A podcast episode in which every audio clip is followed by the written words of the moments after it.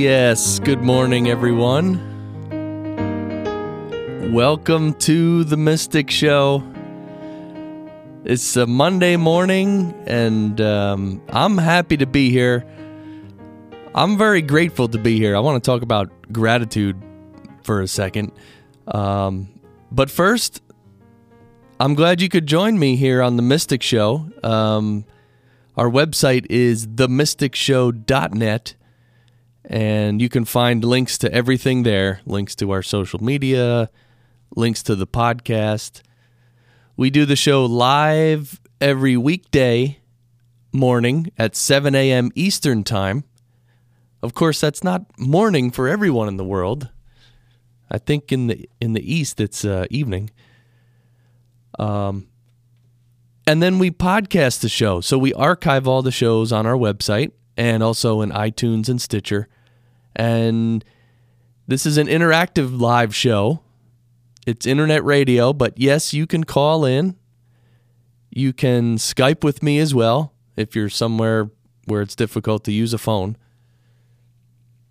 Uh, the phone number and Skype handle are on the website, uh, themysticshow.net. Feel free to call if you have a question or a comment. If you want to put your two cents into the conversation, we uh, we greatly appreciate that. And um, speaking of greatly appreciating, um, well, I should mention this show is all about spirituality, mindfulness, and self help, and meditation and all things unseen and otherworldly we like to discuss. Um, we like to discuss a lot of things, including a lot of things that seem to be way out there. Uh, but we always bring it back to what what can we do with this knowledge, you know? I mean, these interesting topics are wonderful, but how can we use it in our life? So that's one of our aims on the show is to not only talk about very cool things because honestly the mundane world is so boring most times. I mean, just turn on the news. I was yesterday watching a little bit of the Olympics and you know, there between the Olympics there's a news program that came on. I don't know why, and they started talking about, you know, the usual stuff. That there was a a murder somewhere. There's a person found murdered. There's a carjacking. There's problems with guns, and you know, I mean, man, I don't know. I don't understand that. Like, don't don't doesn't each of us understand that? Like, we're just poisoning our own minds by spewing out that garbage every day, all day. And probably 1% of it we need to know. Maybe 1%. The rest we don't need to know. It's just a freak show to get TV ratings. Anyway, I don't want to get on a rant first thing here. first thing on a Monday morning. Uh, but gratitude, you know, this weekend, uh, the Mystic Show came into my mind a lot, actually. And I'm just really grateful to have an opportunity to sort of help facilitate this type of a conversation. Because you can't have this conversation everywhere, talking about the things we talk about on the Mystic Show. And it's just beyond where most people are in their lives and where where their beliefs are because this the mystic show really has nothing to do with religion any religion. It's completely beyond religion. Uh, and religion's fine. Religion's okay. Religion is good. But we're focusing on the individual. We'd like to. And um, and their each individual's connection with the divinity inside of them.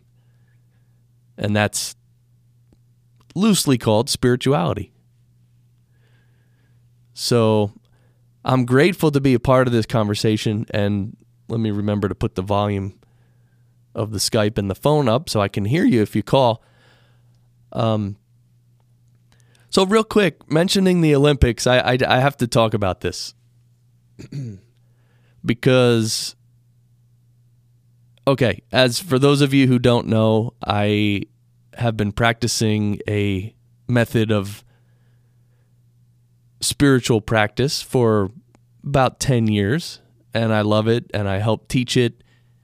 It's benefited me immensely. I mean, I'm a completely different person than I was, let's say, 11 years ago.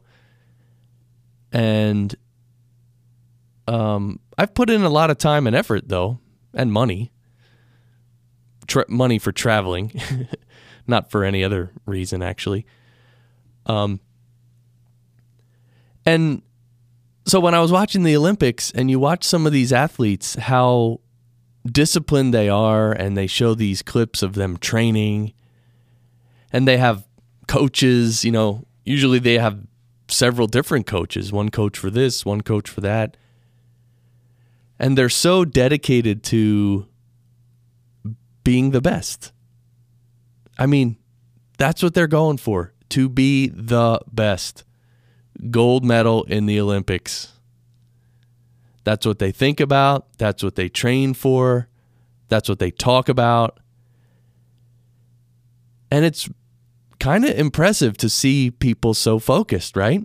Because think about you and I in our regular mundane lives. I mean, maybe you're focused too. That that that's awesome. Uh, most of us, though, are are not so focused you know, we kind of live life and, you know, we we want this, we wish for that. We work a little towards this, we do that, and you know, we accomplish some things.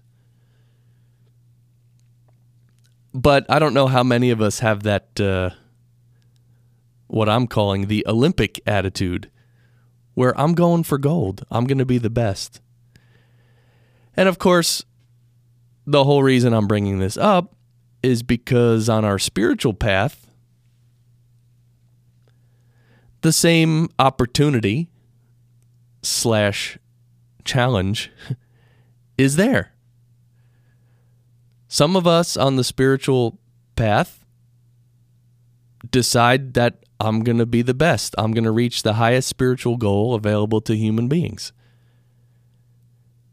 And I'm going to work at it every day. And I'm going to get a coach and I'm going to my coach is going to help me. And I'm going to put in effort. And I'm going to talk about it. And I'm going to reach my goal. and the other folks, the rest of us or or some of us say, "Yeah, spirituality is pretty good. It's okay. Yeah, I'll, I'll meditate a little, you know, once a month or, you know, I'll read a book now and then. You know, I'll hear a nice quote and I'll, you know, I'll tell my husband or tell my wife, whatever. But there's never really an a, a desire to to really accomplish something big. I mean, it's been done, right? There's the the Buddhas of the world, Jesus, countless numbers of saints in India and the East and whoever else. I mean, we don't even know, right? How can we name all the saints? We there's no way. We don't know. But there have been many. And the same opportunity is available to you and I. These saints themselves have said that. So, for those of you who are listening who who, uh, oh, there's our Skype. Is anything happening? Nope. Um, for those of you who are Christian who are listening and saying, oh, no, you have to worship Jesus, well, you might not know, but Jesus himself said that each of you can achieve what I have achieved and even more. Right? And that's what he wanted for the whole world, for every person in the world. I don't think he was out to change the world. He was out to help change individuals or help individuals change. so this this opportunity to really reach a very high spiritual state is available to us right now. Each of us right now. And by focusing on it a little bit and and putting in some effort and maybe surrounding yourself with a person or people who can help you, I mean, you can go a long way. I even thought we we should come up with an with an event like uh, the spiritual Olympics and have it every four years. I mean, it's such a silly idea. I'm totally not serious, you know. Um, but you know, let's say every we all meet up every four years, and uh, and you have to practice for four years to to meditate the best that you can.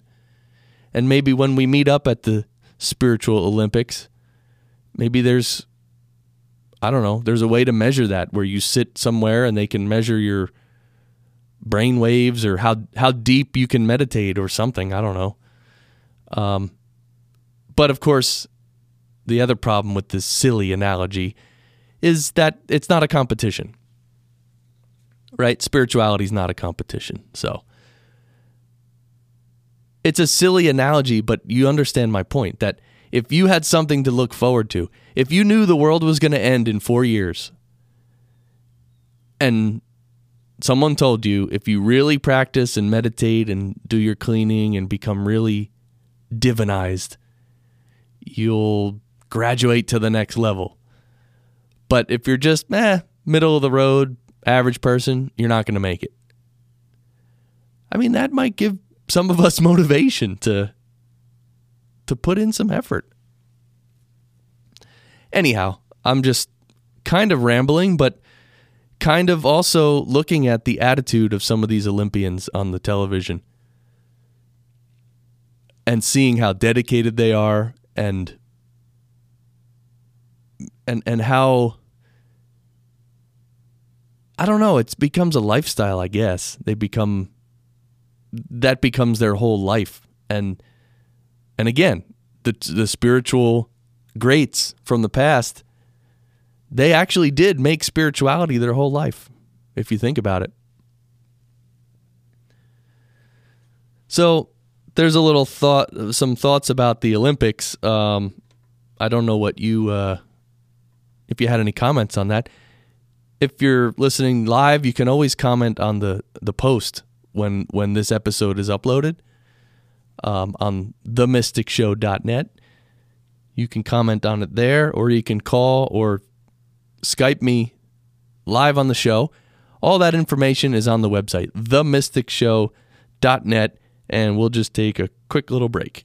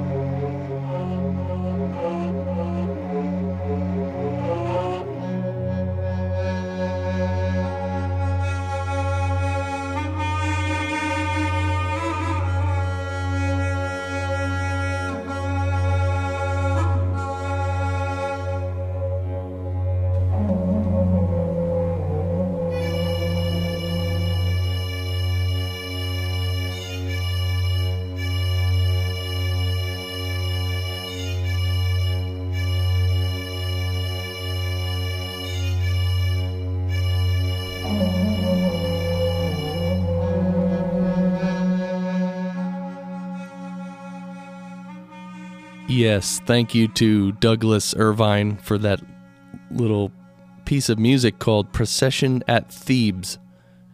And yes, that is uh that's I've played clips from that before. That's from the album um I think it's called Ambient Egypt and it's Egyptian music and a lot of it or at least some of it is played with actual Egyptian uh, instruments that were found I don't know where they were found in Egypt, but they're thousands of years old instruments. So, thanks, Douglas Irvine, and uh, welcome back to the Mystic Show. Now we're going to get back into the book we're reading, and this is a great um, section we're going to read today.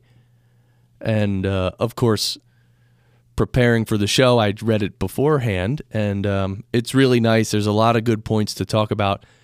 So, the book we're reading from is called Your Invisible Power, and the author is Genevieve Behrend, and it was published, I believe, in 1921.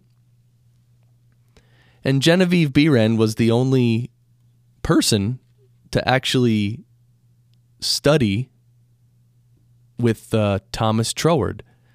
Thomas Troward was a um, a new thought leader back, you know, more than hundred years ago, and um, anyway, she studied with him, and and the whole book basically is about visualization and attracting to yourself the things you want in your life. And again, the title of the book is Your Invisible Power.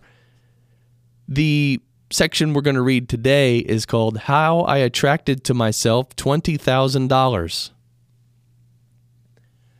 And again, I ha- have to reiterate that this book, um, she does use money as an example of um, attracting to yourself the things you want, right?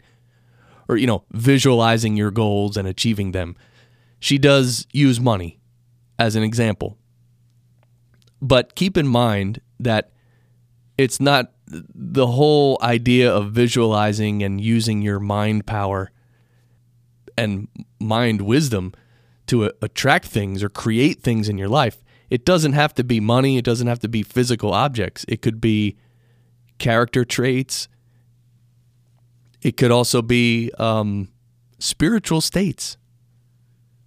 You know, like we were just talking about in the last segment, achieving the highest spiritual goal available to a human being. That's something you can aim for, and you can use the principles and techniques she's talking about to do that. You absolutely can. So, again, although we're talking about money, it can be used with money, but it can be used with anything. And that's the whole point, obviously, here on the Mystic Show. It's not about earning money, although we need money. So money's not bad. Money is uh, just fine. So let's uh, let's get into this. This section again is called "How I Attracted to Myself Twenty Thousand Dollars" from the book "Your Invisible Power" by Genevieve Behrend.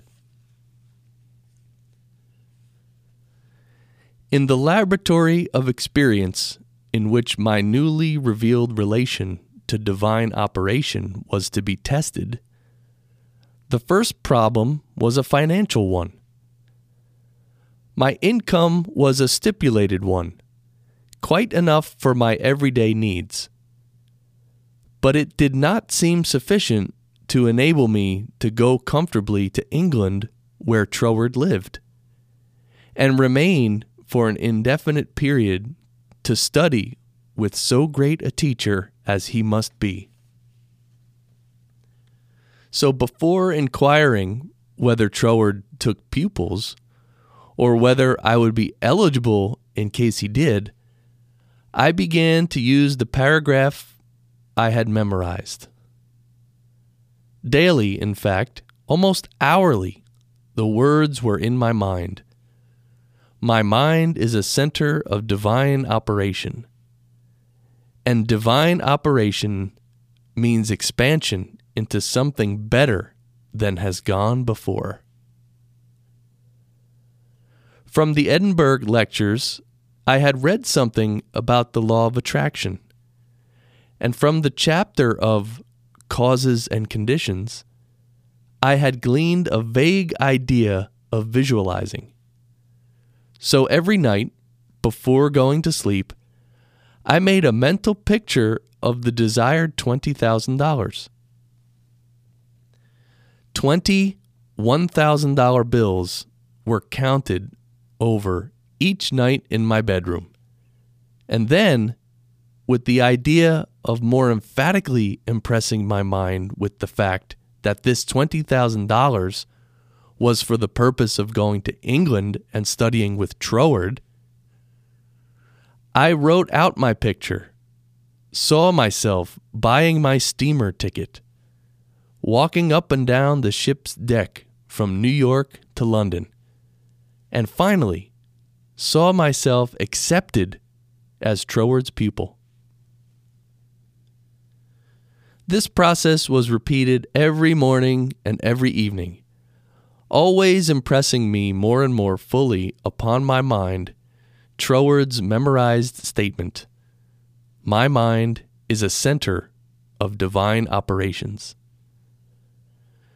I endeavored to keep this statement in the back part of my consciousness all the time, with no thought in mind as how the money might be obtained.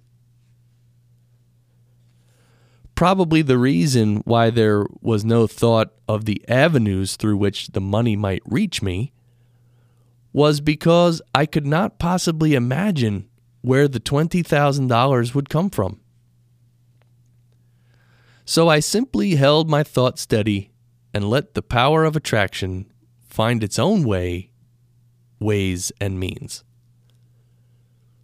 One day, while walking on the street, taking deep breathing exercises, the thought came My mind is surely a center of divine operation. If God fills all space, then God must be in my mind also. If I want this money to study with Troward that I may know the truth of life, then both the money and the truth must be mine. Though I am unable to feel or see the physical manifestations of either. Still, I declared, it must be mine.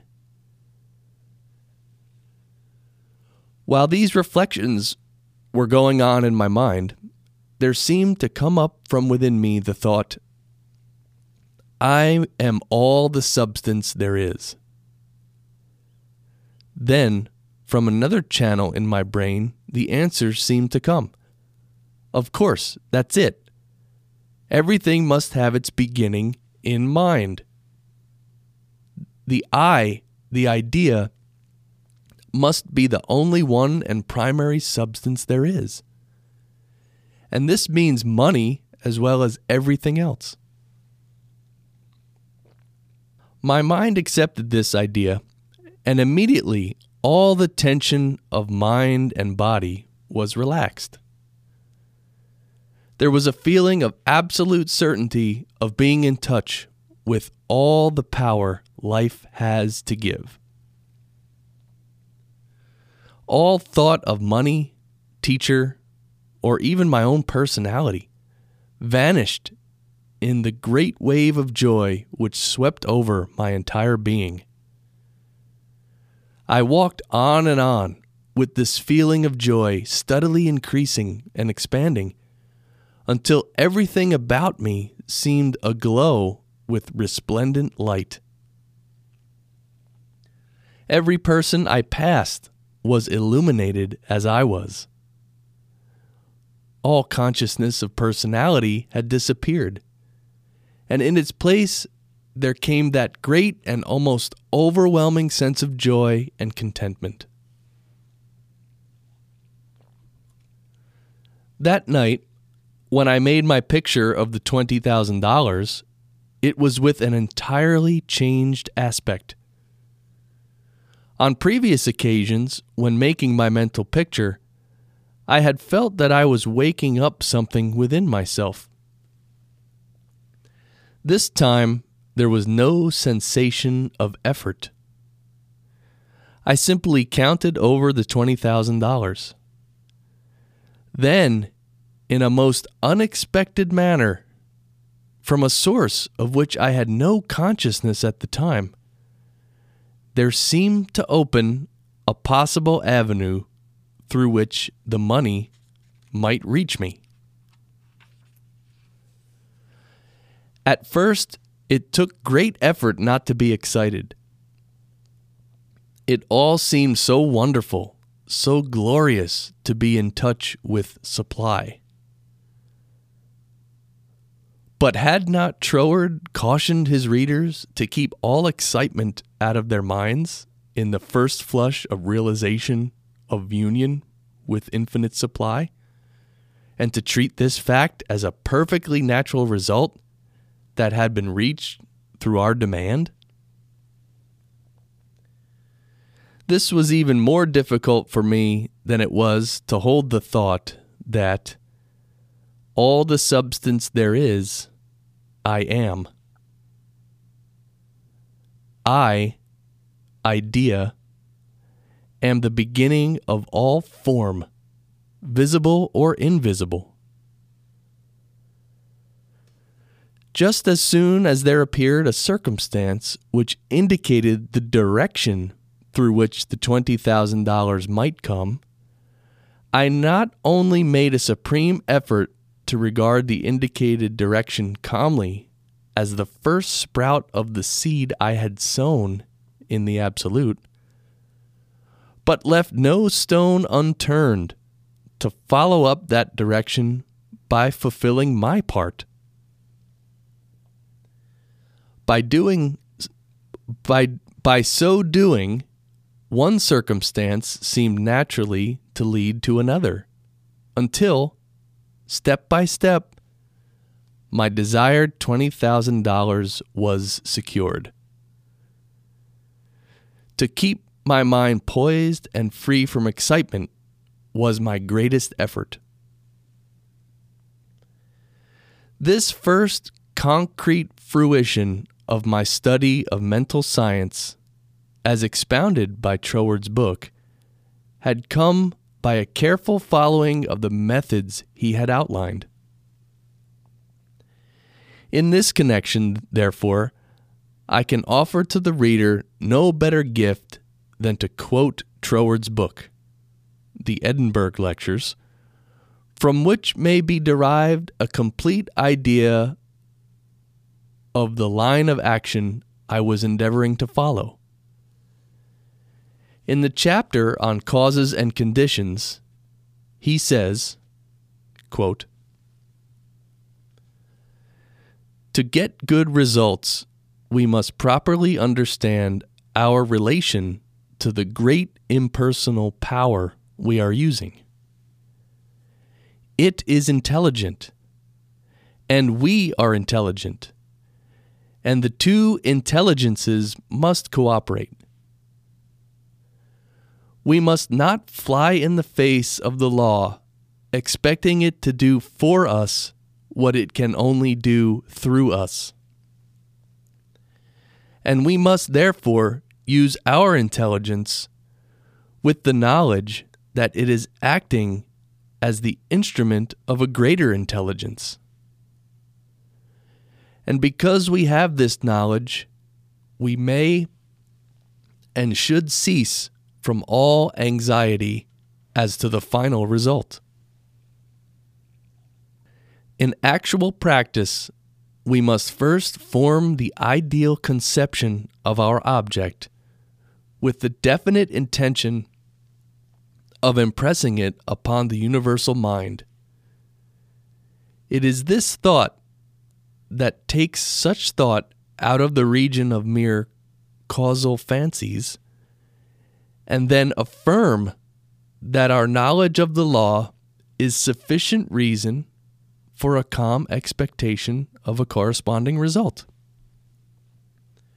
And that therefore all necessary conditions will come to us in due order.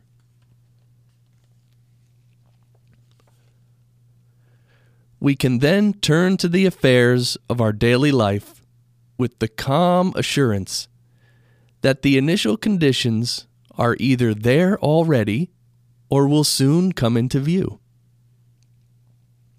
If we do not at once see them, let us rest content with the knowledge that the spiritual prototype is already in existence. And wait till some circumstance pointing in the desired direction begins to show itself. It may be a very small circumstance, but it is the direction and not the magnitude that is to be taken into consideration. As soon as we see it, we should regard it as the first sprouting of the seed sown in the Absolute. And do calmly and without excitement whatever the circumstances seem to require.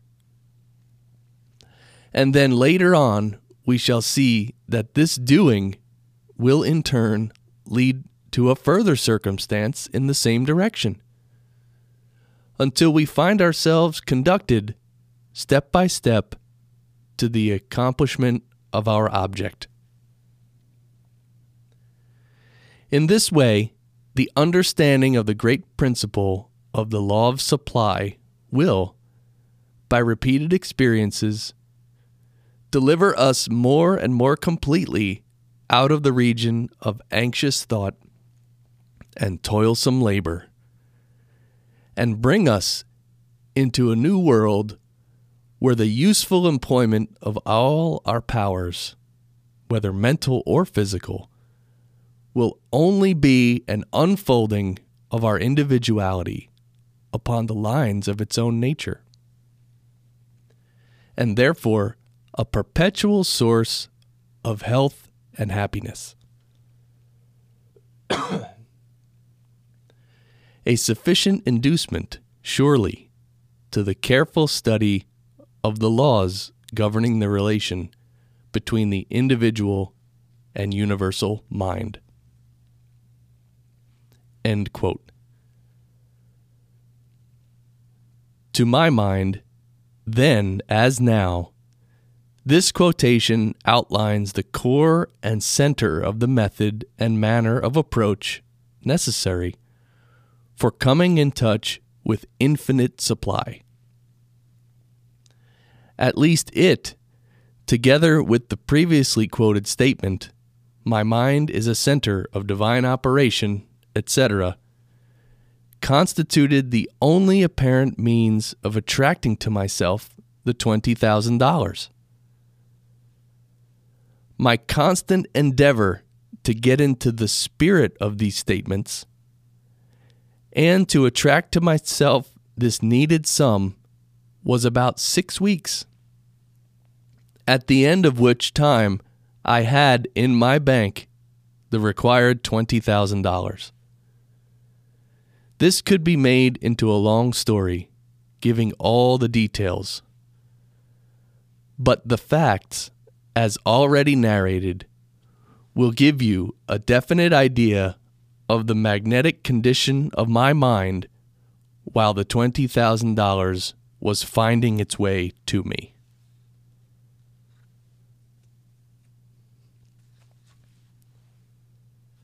And that's the end of that passage for today.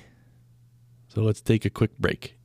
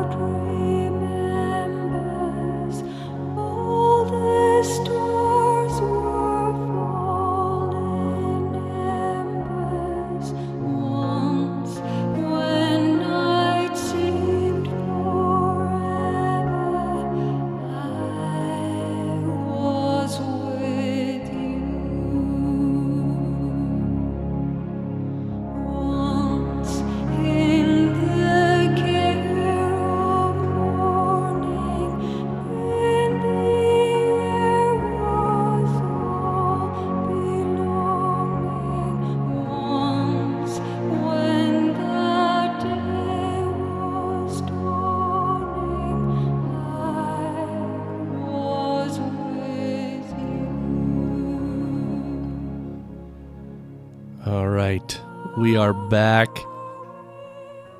Thank you to Anya for that little piece of music called Falling Embers from Anya. Thank you so much. It's beautiful, right? And welcome back to the Mystic Show.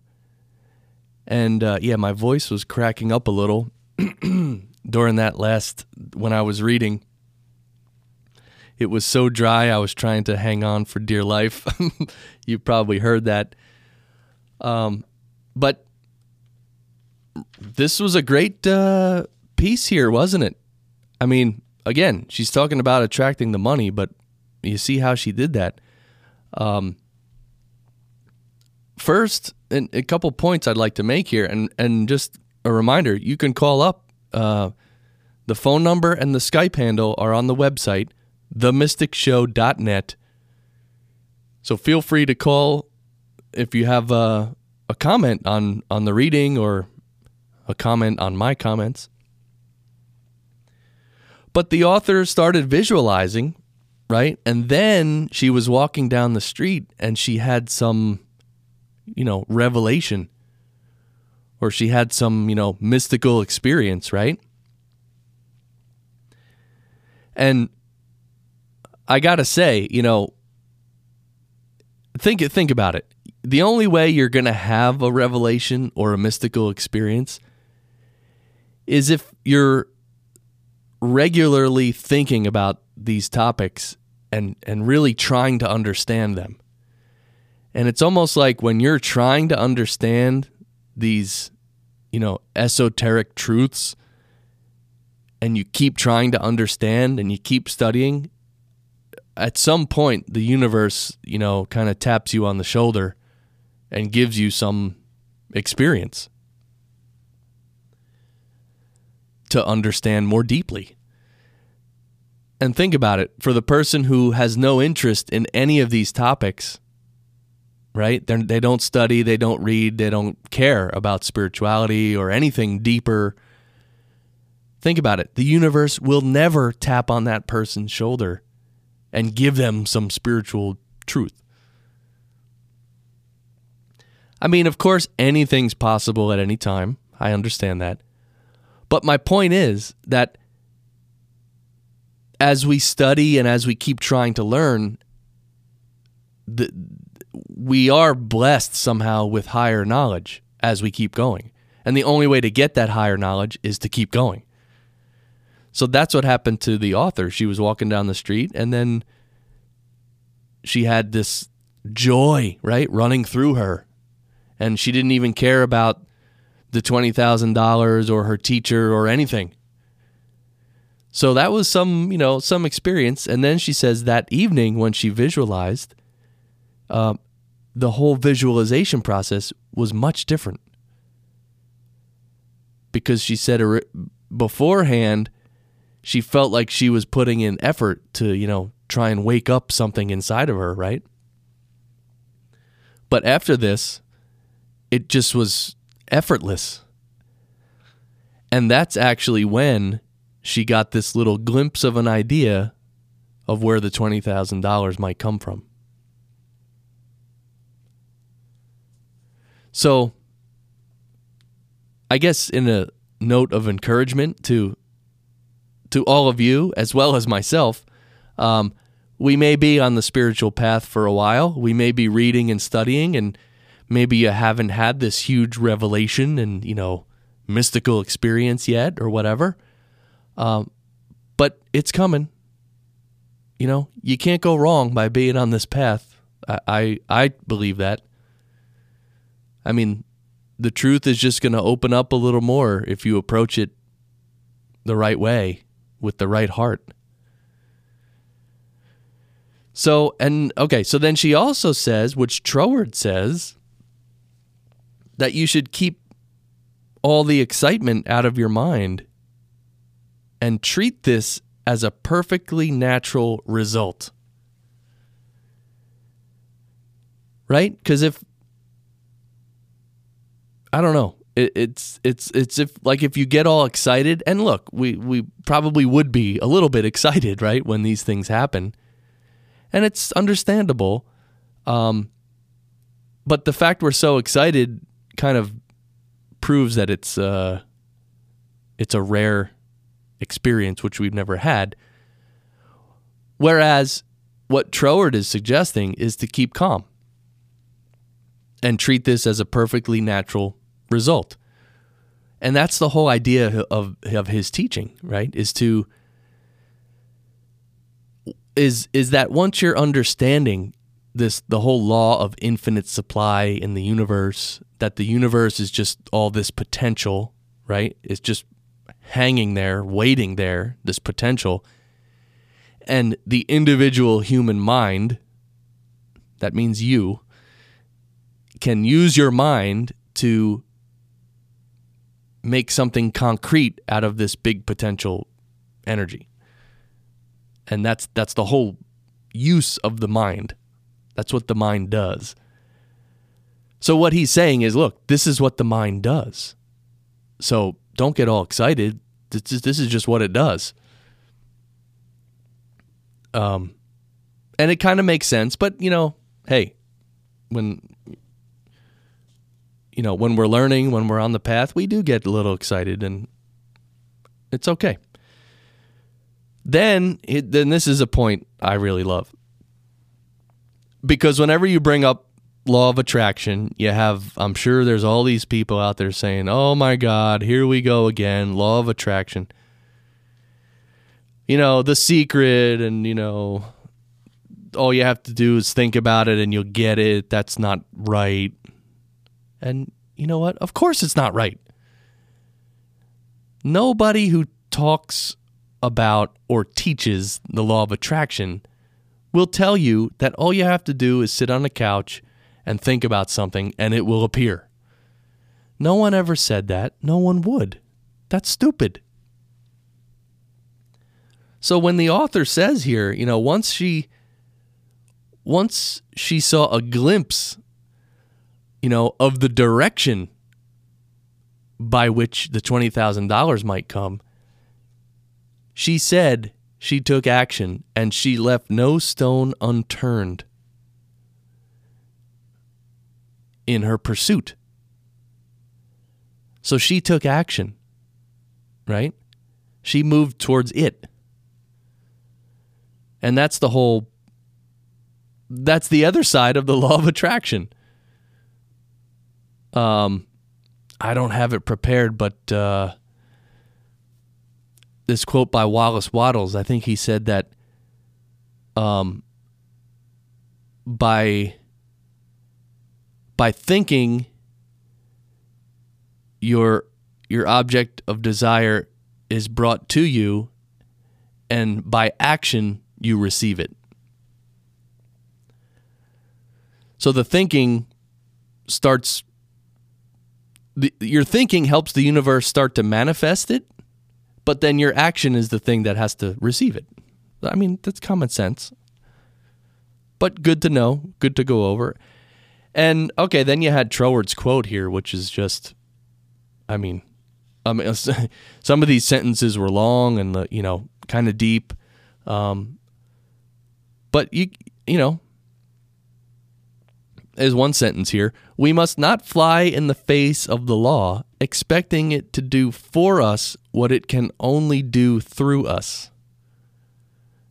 Right? Again, we, we can't expect magic.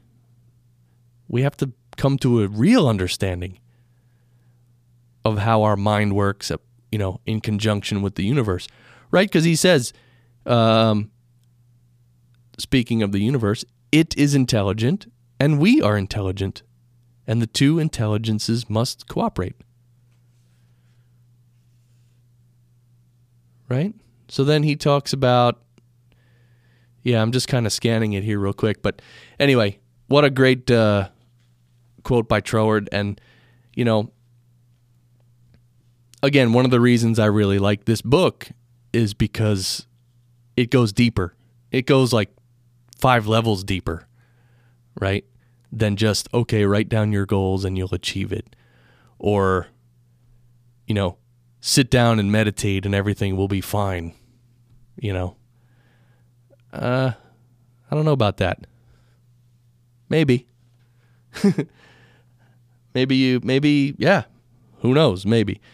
So let's, um, let's take our last little break and then, then I have a, a really nice reading from uh, from our other book, and also a. Uh, I want to talk about really quickly distractions during meditation. So we'll be right back.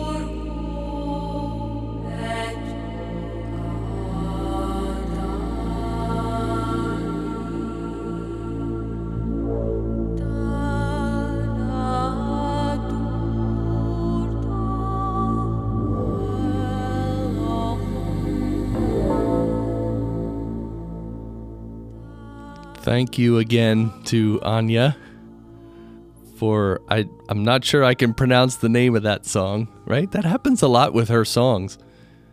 Not the title it's almost like a word from a made up language that she made up.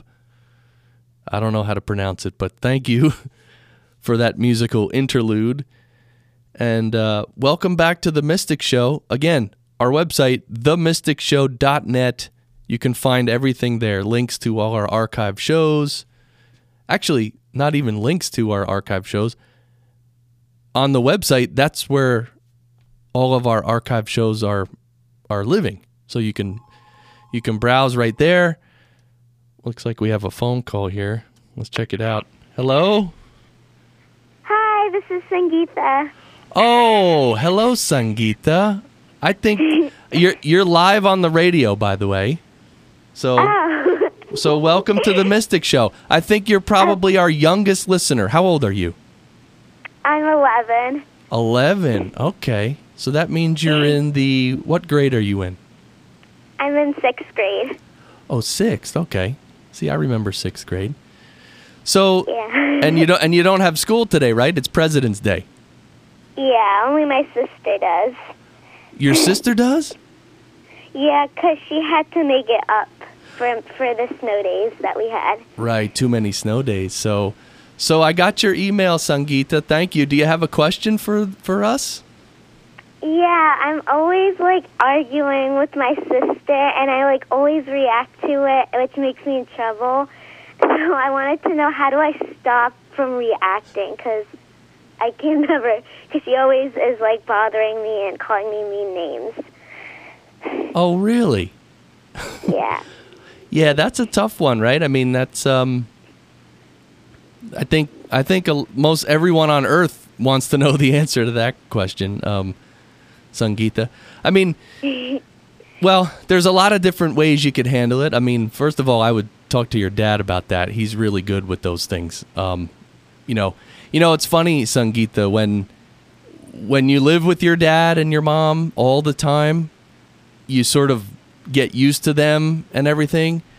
But I must say that your mom and dad do have a lot of knowledge and and really when you have questions like this, you can really sit down with them and, and ask ask your parents and they they'll have a nice conversation with you. Um, but for my answer, um, I think it comes down to um, almost trying different things. And and I I don't I don't mean to sound like I'm not giving an answer, but try different things. Try maybe one time you could just walk out of the room. Maybe another time you could just close your eyes for five minutes, pretend you're meditating, just ignore her. Um, maybe you could uh, maybe you could say, "I know you don't mean that, sister." um, what's your sister's name again? Preeti. Preeti. You could say, Preeti, I know you don't mean that. I love you. you know, sur- surprise her a little bit. So, Okay. yeah. And the other thing is for yourself, I mean, just just kind of relax and and um yeah, I mean, what does it really mean if someone calls you a name? What i- what is why is that bad? I guess because she always like um, says it in a mean way, so I I guess I always take that um, for like real. Like she says it all the time. So Right. So, yeah, I mean, even though she's saying it, and she might just be trying to get you to react. So, and but you know she loves you, right? yeah. Yeah. So there you go. So that that's a very strange thing.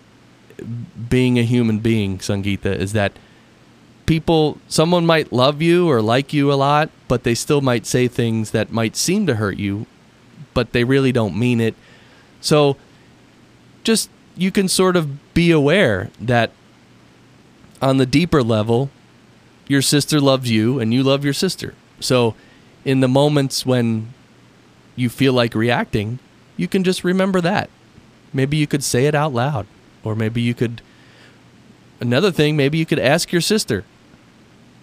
You know, do you Okay. are you do you re, do you mean that in a mean way, or do you really love me? See, part one good thing to do is you can always put it back on the other person too. Like, Okay. yeah, ask her. Thank you. Sure, I hope that helped, and I'm glad you're listening. And thanks for uh, being up on a day when you don't have school and calling up, Sangeeta. Thank you. You're welcome. All right, thanks again. Bye. Bye. Well, there you go. Our youngest listener, 11 years old. Th- thank you, Sangeeta. I'm not sure I gave her any good advice. I mean, it's always it's more difficult, I think, when you're I mean, not to take anything away from children, but but to put the put the onus on me, like when you speak to children, you have to speak a little simpler.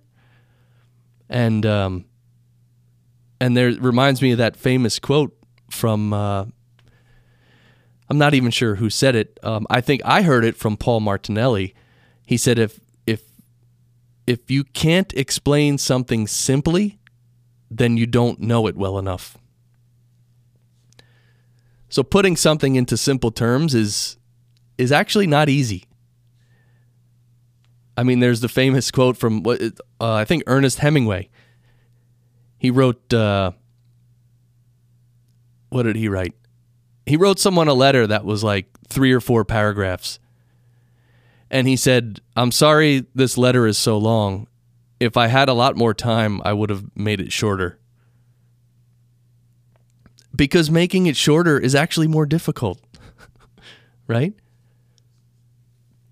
Anyone can ramble on, but how do you make it short and sweet and succinct and make it mean something? It's not so easy. So, um, yeah, let's go to our 365 Tao book while we have a couple minutes. Let's end on this note. This is our book 365 Tao Daily Meditations by Deng Ming Dao. It's one of my favorite little books. Um, and there's a passage for every day of the year, and this is actually today's passage, uh, which is what's today? February 17th.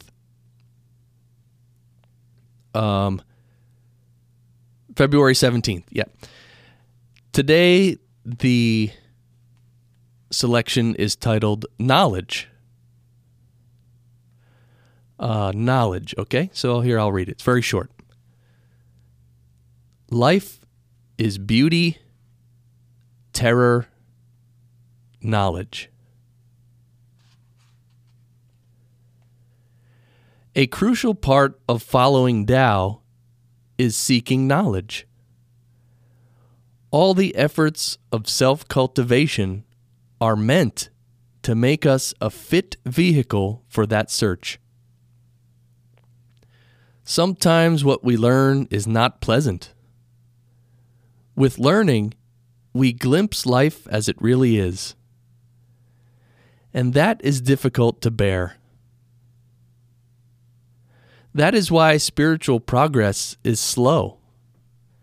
Not because no one will tell us the secrets, but because we ourselves must overcome sentiment and fear before we can grasp it. There is an underbelly of terror to all life. it is suffering, it is hurt. Deep within all of us are intense fears that have left few of us whole. Life's terrors haunt us, attack us, leave ugly cuts. To buffer ourselves, we dwell on beauty. We collect things. We fall in love. We desperately try to make something lasting in our lives. We take beauty as the only worthwhile thing in this existence. But it cannot veil cursing, violence, randomness, and injustice. Only knowledge removes this fear. If we were shown the whole truth, we could not stand it. Both lovely and horrible details make us human. And when knowledge threatens to show us our follies, we may realize that we are not yet ready to leave them behind. Then the veil closes again, and we sit meditating before it, trying to prepare ourselves for the moment when we dare to part the curtain completely.